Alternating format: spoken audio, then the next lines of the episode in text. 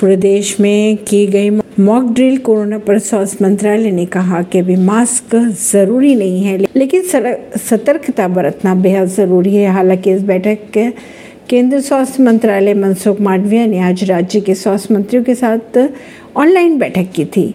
इस बैठक से सामने आने वाली एक खास बात यह है कि देश में अभी मास्क को अनिवार्य नहीं किया गया। कई जगहों पर कई जगहों को छोड़कर और राज्य से कहा गया कि कोविड टेस्टिंग और जीनोम सीक्वेंसिंग पर ज़्यादा ध्यान दिया जाए।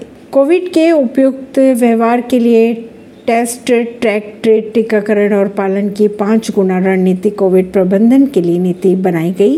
राज्य के स्वास्थ्य मंत्रियों ने 8 और 9 अप्रैल को जिला प्रशासन और जन स्वास्थ्य अधिकारियों के साथ तैयारियों की समीक्षा करने का भी अनुरोध किया गया है। इस बैठक में ये भी फैसला किया गया है कि अपने अपने राज्य में मॉक ड्रिल करवाए टेस्टिंग और टीकाकरण पर ज़्यादा ज़ोर दिया जाए। अगर बात की जाए तो भारत में पिछले 24 घंटों में कोरोना के 6050 केस सामने आए। इससे पहले गुरुवार को देश में कोरोना के 5335 केस दर्ज किए गए थे। ऐसी ही खबरों को जानने के लिए जुड़े रहिए जनता सरिश्ता पॉडकास्ट से। परवीन दिल्ली से।